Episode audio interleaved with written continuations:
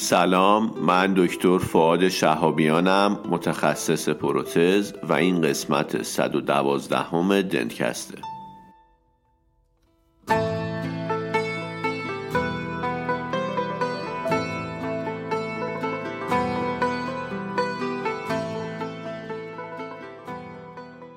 دنتکست مجموعه ای از پادکست هاست که در اون ما با همدیگه مقاله می‌خونیم. یعنی مقالات خوب و جذاب رو انتخاب می‌کنیم با همدیگه مرور می‌کنیم و به اشتراک می‌ذاریم.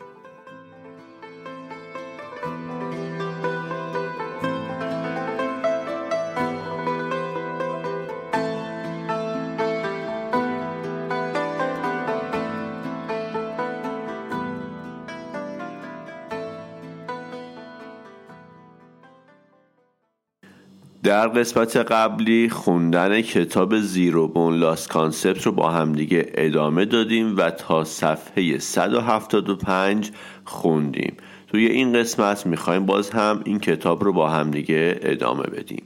با من همراه باشید.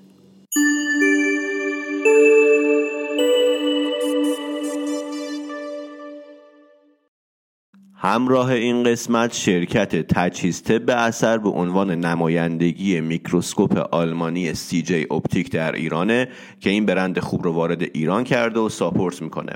همچنین این شرکت ده ساله که برند خوب ICX رو برند ایمپلنت آلمانی ICX رو وارد ایران کرده تأمین و ساپورت می‌کنه. و ده ساله که سعی کرده مطابق شعارهای شرکت اصلی توی آلمان قیمت این محصول رو منطقی و عادلانه نگه داره. پس همراه این قسمت ما شرکت تجهیز طب اثر و ایمپلنت آلمانی ICX و میکروسکوپ آلمانی CJ Optik هستش. در اول این قسمت با توجه به تمام حرفایی که زدیم میاد پروتکل سمان کردن restoration هامون رو روی Ti-Base توضیح میده بر اساس Zero Bone Loss Concept و به این شکله که اولا سطح داخلی restoration مون رو با الکل تمیز می‌کنیم Ti-Base مون رو هم با الکل تمیز می‌کنیم. همون جوری که توضیح دادم سنبلاس نمی‌کنیم تای بیس رو هیچ تغییری توش ایجاد نمی‌کنیم فقط با الکل تمیز میشه. تای بیس رو میبندیم اون لسه مصنوعی اطراف رو ور میداریم تا مطمئن بشیم که رستوریشنمون کامل نشسته. و بعد در نهایت میایم اون حفره پیچ رو حالا توی کتاب نوشته با موم ولی من معمولا خودم با نوار تفلون میبوشونم که سمان وارد اون ناحیه پیچ abutment نشه. میام میپوشونم و بعد سطح داخلی restoration رو سمان رزینی self-adhesive قرار میدم و بعد این restoration رو می‌ذارم روی Ti-Base و مطمئن میشم که کامل نشسته. بعد که مطمئن شدیم کامل نشسته این سمان باید پلیمریزه بشه. بعد که پلیمریزه شد میایم اون اضافات سمان رو از محل به اصطلاح ورودی پیچ پاک می‌کنیم تمیز می‌کنیم. اون نوار تفلون رو در میاریم و abutment رو شل می‌کنیم. restoration مجموعه restoration و Ti-Base رو در میاریم. اضافات سمان رو تمیز می‌کنیم و بعد هم میایم در نهایت محل اتصال restoration به Ti-Base اون خط سمان رو polish می‌کنیم.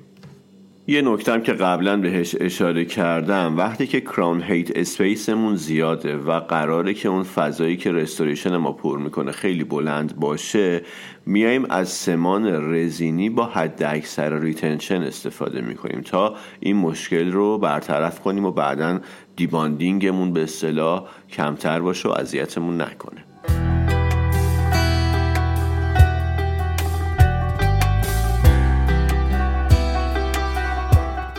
قسمت بعدی راجع به شکل دهی بافت نرمه. restoration های cement و screw retained رو ما می‌تونیم با توجه به اون بافت اطراف ایمپلنت حالا نحوه manage کردنش منظورمونه. به دو شکل بسازیم. یا همراه با پروتز موقت یا provisional یا بدون اون. توی حالتی که همراه با پروتز موقت به این شکله که ما میایم اول قبل از اینکه restoration قطعی و دائمیمون رو بسازیم قالب می‌گیریم و بعد restoration موقت می‌سازیم. هدفمون هم اینه که بیایم مخصوصا تو ناحیه قدام این کار رو می‌کنیم.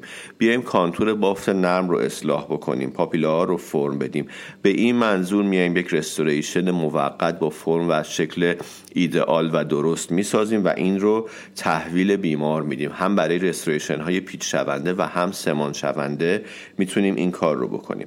بعد از اینکه این restoration رو تحویل بیمار دادیم خب بافت ها به خاطر اینکه تحت فشاران یک مقدار سفید میشن که خب این نشون دهنده اینه که رستوریشن داره بهشون فشار میاره ولی به مرور فرم رستوریشن موقت ما رو می‌گیرن. یعنی رستوریشن موقت ما هر شکلی که ساخته شده باشه بافت ها رو هم به همون شکل در میاره. حالا وقتی که رستوریشن موقتمون اثرش رو گذاشت و به بافتا شکل و فرمشون رو داد بعد از اینکه یک مدتی گذشت حالا میایم قالبگیری رو تکرار می‌کنیم. اینجا دیگه بافت ها بافت های اطراف این پلن توی حالت جدیدن و توی حالت جدید ثبت میشن و رستوریشن دائمی ما مطابق با این فرم جدید بافتی ساخته میشه. حالا این چه حسنی داره؟ ممکنه بگی که خب از اول می اومدیم این دائمیه رو می ساختیم که مریضم هزینه کمتری متحمل می‌شد. این دائمیه فشار می آورد به بافت ها و بافت ها رو شکل می‌داد. چرا؟ اومدیم با موقت این کار رو کردیم. حسنش چیه؟ مزیت این که ما اول بیایم موقت بسازیم و بعد رستوریشن دائم دو تا چیزه. اولیش اینه که وقتی که ما بافت ها رو فرم داده باشیم بیایم رستوریشن دائممون رو تحویل بدیم به این رستوریشن کمتر فشار میاد. حالا حسنش چیه؟ حسنش اینه که شما فرض بکن که داری پیچ سفت می‌کنی و رستوریشن هم گذاشتی لسم فشار میده. این باعث میشه که چون این فشار ممتد وجود داره باعث میشه که screw loosening اتفاق بیفته برای restoration اصلیت. پس وقتی که ما بافت ها رو قبلا فرم داده باشیم فشار بافت حذف میشه و این screw loosening بر این اثر به این علت اتفاق نمیافته. حسن بعدیش هم اینه که شما وقتی که بافت ها رو قبلا فرم داده باشی خیلی راحت تر می‌تونی تشخیص بدی که مثلا margin ت کجا باشه. کجا زیر لثه است کجا بالای لثه. قبل از اینکه بافت فرم نهاییش رو بگیره این رو راحت نمی‌تونی تشخیص بدی. دیگه مخصوصا اگر تجربت کمتر باشه. ولی وقتی که بافت ها رو فرم میدی دیگه می‌تونی محل نهایی و قطعی margin ت رو مشخص بکنی. چون توی concept Zero Bone Loss محل margin واسه ما اهمیت زیادی داره. و معایبی که حالا برای این روش ذکر کرده اینه که اولا خب اون ماده که به عنوان موقت استفاده می‌کنیم واسه بافتای اطراف biocompatible نیست. حتی اگر هم مدت کوتاهی مورد استفاده قرار بگیره یکی هم راجع به هزینه که برای بیمار داره و زمانی که از مطب مصرف می‌کنه. حالت دومی هم که می‌تونیم restoration بسازیم restoration دائمی حالتی که اصلا restoration موقت قبل از اون اصلیه نداشته باشیم. توی این حالت از اول restoration دائمی ساخته میشه و اون ماده restoration دائمیمون که حالا biocompatible تره با احتمالا با بافت های اطراف در تماس با بافت ها قرار می‌گیره که حالا می‌تونه zirconia باشه می‌تونه titanium باشه یا سرامیک که راجع این مواد و اینا بعدا صحبت می‌کنیم کدوم biocompatible تره و خب این از اول در تماس با بافت قرار می‌گیره. یه خورده گفتم بافت های اطراف هم سفید میشه که این به مرور حالا فرم restoration اصلیمون رو می‌گیره و باهاش تطابق پیدا می‌کنه.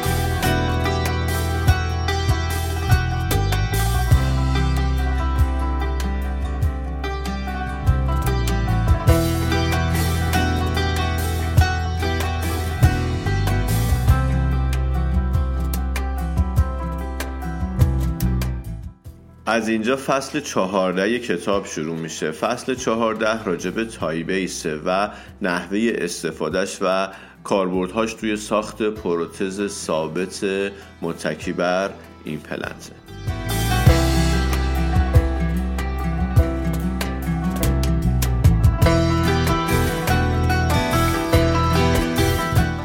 همون جوری که قبلا گفتم پروتزهای hybrid screw cement دو دستن. یه دونه اونایی که برای تک ایمپلنت ها ساخته میشن یه دونه هم اونایی که برای ایمپلنت های بیشتر از یکی یعنی دوتا و تعداد بیشتر ساخته میشن. تفاوتشون تو چیه؟ چرا ما اصلا اینا رو با همدیگه تفاوت میدیم؟ تفاوت ها اینه که اولا اونی که بیشتر از یه دونه است قالبگیریش باید دقیق تر باشه به خاطر اینکه قرار یک پروتزی بسازیم براش که دو یا تعداد بیشتری ایمپلنت رو به همدیگه وصل می‌کنه. اینجا قالبگیری اهمیت بیشتری پیدا می‌کنه. زاویه ایمپلنت ها هم اهمیتش بیشتره.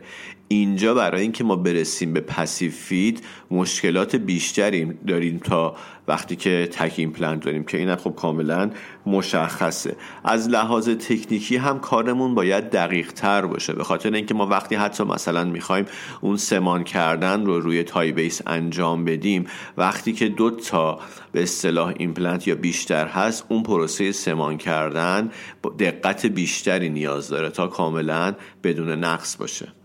ما دو نوع Ti-base داریم. یه نوع engaging یک نوع non-engaging جفتشون یه قسمت conical دارن که توی اون قسمت conical با fixture در تماسن.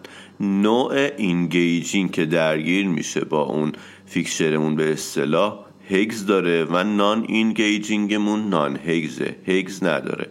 حالا واسه ما سواله که این دوتا عمل کردشون یکیه. یعنی آیا safe هستش که ما بیایم از نوع non-engaging استفاده بکنیم یا نه؟ نکته ای که هست اینه که توی هر دوتای این مدل اون قسمت conical مشترک و مشابهه و نیرویی هم که به abutment وارد میشه از طریق اون قسمت conical منتقل میشه به fixture. یعنی اون قسمتی که انتقال دهنده نیرو به fixture ه توی هر دوتای اینها یکسانه. اون hex در انتقال نیرو نقشی نداره. پس این دوتا انتقال نیروشون یکسانه. وقتی که ما چند تا ایمپلنت داریم یه واقعیتی که هست اینه که اینا هیچ وقت صد درصد با هم دیگه موازی نیستن. بعد خب خیلی هم مهمه که وقتی ما قالب می‌گیریم قالبمون بدون tension باشه بدون استرس باشه و بعد هم در نهایت یک cast درست داشته باشیم و restoration ی هم که می‌سازیم passive بشینه روی اینها active نشینه. چون active نشستن هزار تا مشکل برای ما ایجاد می‌کنه. حالا فرض بکنید که ما دو تا ایمپلنت داریم با یه زاویه شدیدی نسبت به همدیگه قرار گرفتن. روی اینها میایم impression coping میبندیم و بعد این impression coping ها رو با آکریل به همدیگه splint می‌کنیم. این impression coping ها hex هستن یه قسمت درگیر شونده با fixture ما دارن. وقتی که ما این دوتا impression coping ی که نسبت به همدیگه زاویه دارن و به هم splint می‌کنیم اینو که می‌خوایم در بیاریم اون قسمت های hex نمی‌ذارن این راحت در بیاد چون زاویه دارن نسبت به هم دیگه. و ما با فشار اینو در میاریم با یه tension ی. حالا چون آکریله خیلی مقاومت نمی‌کنه. بعد حالا فرض بکنید که ما همینو دوباره بخوایم جا بذاریم. بعد با فشار جا بدیم. به خاطر اینکه هیگز هستن. اون هیگز هم قسمت درگیر شوندش بلنده. اینا هم نسبت به همدیگه زاویه دارن. به راحتی داخل نمیره. حالا فرض بکنید که ما با همین بریم رستوریشن بسازیم و خب می‌بینیم که باز دوباره رستوریشنمون هم مشکل خواهد داشت و دچار تنشن میشه. برای این موارد پیشنهادی که کرده اینه که ما بیایم توی رستوریشن هایی که چند تا از impression coping های open non-hex استفاده بکنیم. اینجوری قالبی که می‌گیریم قالب بدون tension خواهد بود. و خب مشکلاتمون کمتره. ما نیازی نداریم که اون جهت رو جهت fixture رو ثبت بکنیم. به خاطر اینکه اینا قراره به همدیگه وصل بشن و وقتی که وصل میشن مسیر نشست و برخواست پروتزمون یکی خواهد بود. ما فقط همون قسمت conical رو می‌خوایم که نیرو رو به fixture منتقل می‌کنه و فقط می‌خوایم که همون ثبت بشه. پس از impression coping های open non-hex استفاده می‌کنیم تا این مشکل حل بشه. در مورد abutment ها و Ti-base هم کلا یه تصور اشتباهی وجود داره که میگن مثلا تصور می‌کنن که وقتی که hex وجود نداشته باشه بیشتر فشار ما میفته روی پیچ و ممکنه باعث screw loosening یا شکستن پیچ بشه. در صورتی که اینجوری نیست. اون ناحیه hex برای انتقال نیرو نیست. اون فقط برای restoration های تک واحدی کمک می‌کنه که ما یه مسیر نشست و برخواست درست داشته باشیم. داریم و یکی این مسئله و یکی همین که anti-rotation ه ولی وقتی که ما یک restoration چند واحدی داریم مسیر نشست و برخواستمون دیگه یک مسیر منحصر به فرد. کاری اصلا به hex abutment ها نداره. یکی این مسئله و مسئله بعدی همین که خب anti-rotation نمی‌خوایم دیگه به خاطر اینکه اینا به هم دیگه splint ن خودشون مانع چرخش میشن. پس اینجا hex این کارکردش رو از دست میده. گفتم توی انتقال نیرو هم نقش نداره. انتقال نیرو توسط اون قسمت conical بالاتر از hex اتفاق میفته که این توی abutment های non-hex وجود داره و مشابه hex ها هستش. و کلا هم اومده تاریخچه UCLA ها رو گفته که حالا ما قدیما UCLA استفاده می‌کردیم برای restoration های پیچ شونده که حالا به دلایلی کم کم کنار گذاشته شدن. که به دلیل اینکه اون مثلا طلایی که هست biocompatibility ش کمه و یکی هم به خاطر اینکه خب دقت ریختگری پایین تر از اون Ti-base هستش. و اینا میرن ریخته میشن دیگه میره تو کوره و اینا و cast میشه. حالا به خاطر دقت و biocompatibility اینا کنار گذاشته شدن یا کمتر استفاده میشن ولی چیزی که اشاره کرده اینه که خب اینا هم قبلا non-hex هم داشته و سالها به شکل موفقیت آمیز مورد استفاده قرار گرفته. پس نباید نگران این باشیم که Ti-base non-hex فشار و نیرو میفته روی پیچ. نه اینجوری نیست. وقتی که داریم restoration می‌سازیم برای تک واحدی ها hex استفاده می‌کنیم و برای چند واحدی ها restoration های چند واحدی از Ti-base های non-engaging یا non-hex استفاده می‌کنیم. یه پیشنهادی هم کرده که پیشنهاد جالبیه. من تو سخنرانی دکتر سیدا تو کنگره prosthodontist ا دیدم که ایشون هم استفاده می‌کردن. وقتی که چند واحد داریم و اینا رو به همدیگه splint کردیم می‌تونیم اون ایمپلنتی که از همه straight تر هست رو براش abutment hex استفاده بکنیم و بقیه رو non-hex یعنی مثلا اگر restoration مون سه تا چهار تا abutment استفاده شده سه تاش رو می‌تونیم non-hex استفاده کنیم و یکیش که اون که از همه مستقیم تره رو hex استفاده بکنیم. حسنش اینه که این کمک می‌کنه که restoration ما وقتی که می‌خوایم بذاریم سر جاش راحتتر سر جاش قرار بگیره و بعد هم بقیه پیچ ها رو سفت می‌کنیم. یعنی توی positioning restoration مون به ما کمک می‌کنه. من خودم وقتی که این حالت رو دیدم هی تو ذهنم مرور شد که خب نه اینکه به شکل سنتی آدم فکر می‌کنه که اون hex ه که نیرو رو منتقل می‌کنه گفتم وقتی یه دونه hex داشته باشیم بقیه non-hex باشن فشار میفته رو این هگز و هگز میشکنه. ولی خب اینجوری نیست. الان متوجه شدیم که hex در انتقال نیرو نقش نداره. اون قسمت conical بالاتره که نیرو رو منتقل می‌کنه به fixture. پس ما یکیش رو hex می‌گیریم که positioning ایجاد بکنه برای ما بتونیم restoration رو در محل درستش قرار بدیم و بعد هم که همه رو پیچ می‌کنیم و نیرو هم که از همشون از طریق همشون منتقل میشه به fixture ها. در قسمت بعدی باز راجع به passive fit صحبت کرده و اینکه در abutment ها اون قسمت conical هستش conical بالاتر از hex هستش که نیرو رو منتقل می‌کنه به fixture و hex نقشی در انتقال نیرو نداره.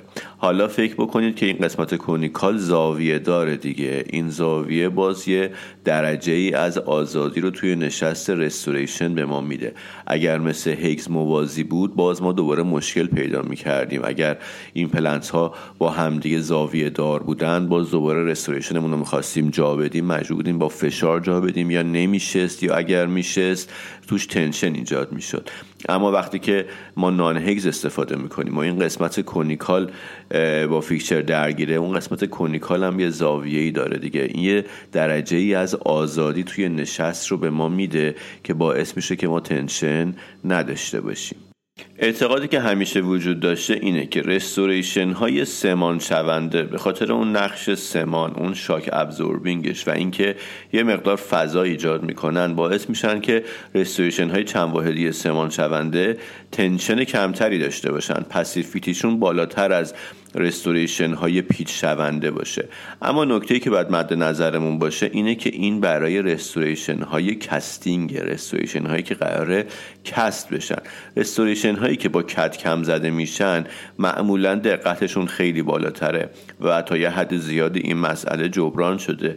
یکی هم که restoration های screw-cement یا همون هیبرید خودمون اینا باز یه لایه سمان داره. یعنی که توی این زمینه هم شبیه restoration های سمان شونده است و خب اینجا می‌تونه این لایه سمان توی passivity بهش کمک بکنه. اما تفاوتی که همچنان restoration های screw-cement با restoration های سمان شونده دارن اینه که توی restoration های سمان شونده ما restoration رو داخل دهان سمان می‌کنیم ولی تو restoration های screw-cement روی cast. یکی از مشکلات درمان ایمپلنت tension باقی مونده است. ایمپلنت ها توی فضای سه بعدی هیچ وقت صد درصد با همدیگه موازی نیستن. حالا شما اگر بیاین از titanium base engaging استفاده کنین titanium base ی که anti-rotation داره و بعد اینو توی restoration ببندین و بیاید کلش رو پیچ بکنین توی ایمپلنت هاتون باعث میشه که وقتی این پیچ سفت میشه یک tension ی توی کل restoration ایجاد بشه و این tension باقی بمونه. و این tension بعدا منجر به شل شدن پیچ و در نهایت مشکلات بعدی میشه. پس وقتی که ما می‌دونیم که ایمپلنت ها صد درصد موازی نیستن از abutment های engaging هم استفاده بکنیم این باعث ایجاد tension میشه. از مهمترین عوامل ایجاد tension بیشتر از تکنیک قالبگیری و مسائل دیگه روی ایجاد tension باقی مونده موثره و راه جلوگیری ازش هم استفاده از اباسمنت های نان اینگیجینگه توی کتاب راجع به این استرس باقی مونده مقدار بیشتر توضیح داده راجع به الاستیک بودن استخوان که این خودش باعث جبران میشه یا خود رستوریشنمون هم تا یه حدی الاستیکه و یک مقداری از این تنشن باقی مونده اگر از حد تجاوز نکنه می‌تونه باعث تقویت استخوان بشه. ولی در هر صورت بدونید که این ها همیشه موازی نیستن و اگر از abutment ها و Ti-base های engaging استفاده بکنیم می‌تونه باعث ایجاد tension باقی مونده بشه و این tension اگر از حد بگذره به مرور پیچ رو شل می‌کنه و مشکلات بعدی رو ایجاد می‌کنه. از راه های دیگه ای که برای کاهش استرس باقی مونده پیشنهاد کرده و راجبش صحبت کرده استفاده از abutment های multi-unit هست. یه Dentcast راجب abutment های multi-unit داریم که مفصل راجبشون صحبت کردیم. اینجا خیلی خلاصه میگه. میگه بعضیا معتقدن که استفاده از abutment های multi-unit تا حدی استرس رو کاهش میده و روش مؤثره. چرا؟ به خاطر اینکه سیستمش اینجوریه. اگر اون Dentcast رو گوش کرده باشید abutment multi-unit وصل میشه به ایمپلنت و بعد restoration ما پیچ میشه به abutment multi-unit یعنی این abutment multi-unit نقش واسطه داره. مثل اون سمان restoration های screw-cement میگن نقشش مثل اونه و باعث ایجاد تطابق بیشتر restoration مون با مثلا ایمپلنت ها و زاویه و ایناش میشه. حالا راجبش یه مقدار صحبت می‌کنه. چیزی که توی کتاب میگه برای واحدهای بزرگ مثلا restoration هایی که چهار یا 6 تا ایمپلنت به هم دیگه وصل می‌کنن استفاده از multi-unit منطقی و توجیه پذیره. میگه برای restoration هایی که سه چهار تا واحد هستن استفاده از multi-unit توجیه خاصی نداره و مشخص نشده و تایید نشده که نسبت به restoration های implant level برتری خاصی داره. مسئله دیگه اینه که اصلا اثر multi-unit ها روی کاهش میزان استرس باقی مونده در حد تئوریه. یعنی اینا با همدیگه مقایسه نشدن توی مطالعات. ولی در کنار این multi-unit ها یه سری مشکلات هم دارن یه سری معایب هم دارن. مثلا multi-unit دو تا پیچ داره. پس ما هر complication ی که مربوط پیچ داشته باشیم توی multi-unit ها بیشتره. اون پیچ دوم ما میاییم با torque 15 نیوتن میبندیم. یعنی پایین. و خب خود همین می‌تونه باعث ایجاد شل شدن پیچ و مسائل مربوط به اون بشه. یا تو multi-unit ها ما میایم internal connection ایمپلنتمون رو تبدیل می‌کنیم به external. خب الان هممون می‌دونیم که connection های external نسبت به internal ثبات کمتری دارن.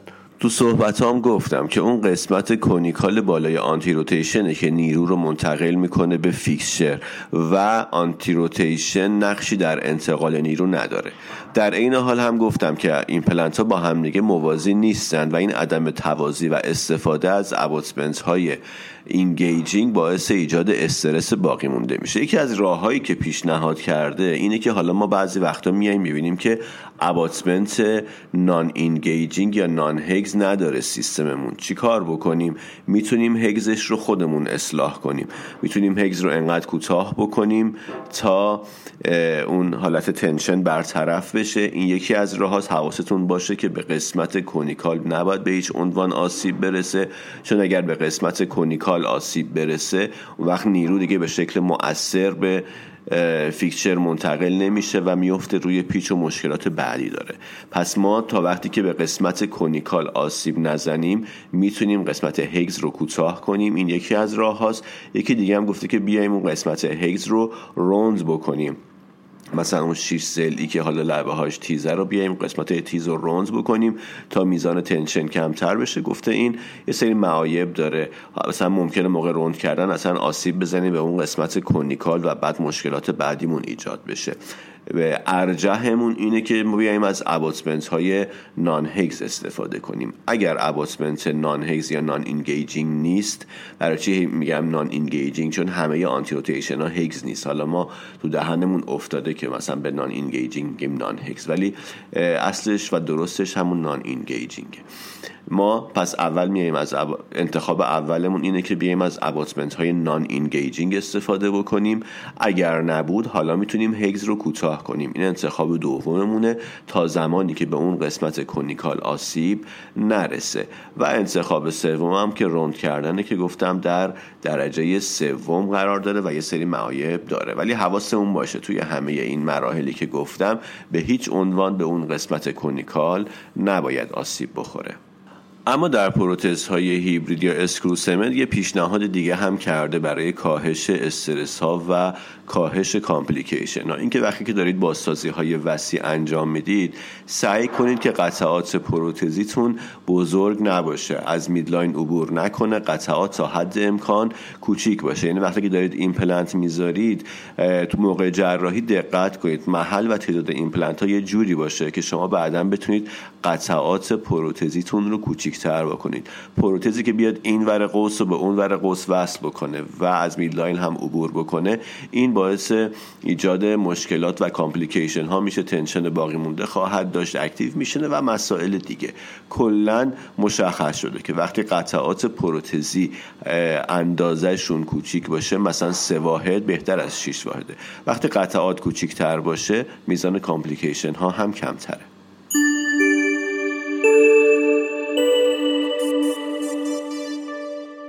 برای وارد شدن به یک راه ناشناخته شما یا باید کل مسیر رو بلد باشی راجبش مطالعه کنی آگاهی پیدا کنی که زمانبر و سخته یا اینکه باید به یه نفری که این مسیر رو بلده اطمینان کنی. در زمینه و راه دیجیتالی شدن راینو می‌تونه برای شما نقش اون بلد راه رو ایفا کنه.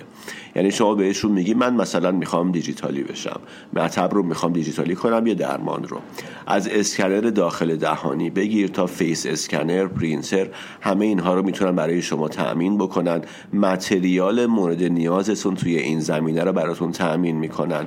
نرم افزارها رو بهتون میدن آموزش میدن و توی همه کارها هم می‌تونن پشتیبانی بکنن و کنارتون باشن. پس راینو و گروه راینو در حقیقت اون بلد راه توی زمینه دیجیتالی شدنه. که شما می‌تونید از صفر تا صد توی این زمینه بهشون تکیه کنید و ازشون کمک بگیرید.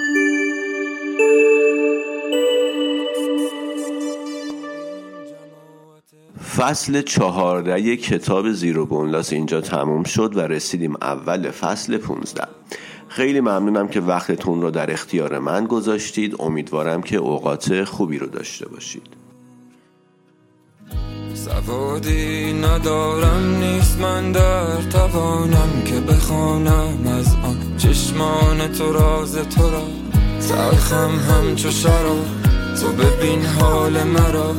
قدهی پر بکن سر بکش جان مرا. ای عاشق شده این دل بگو تو می‌رسی کی؟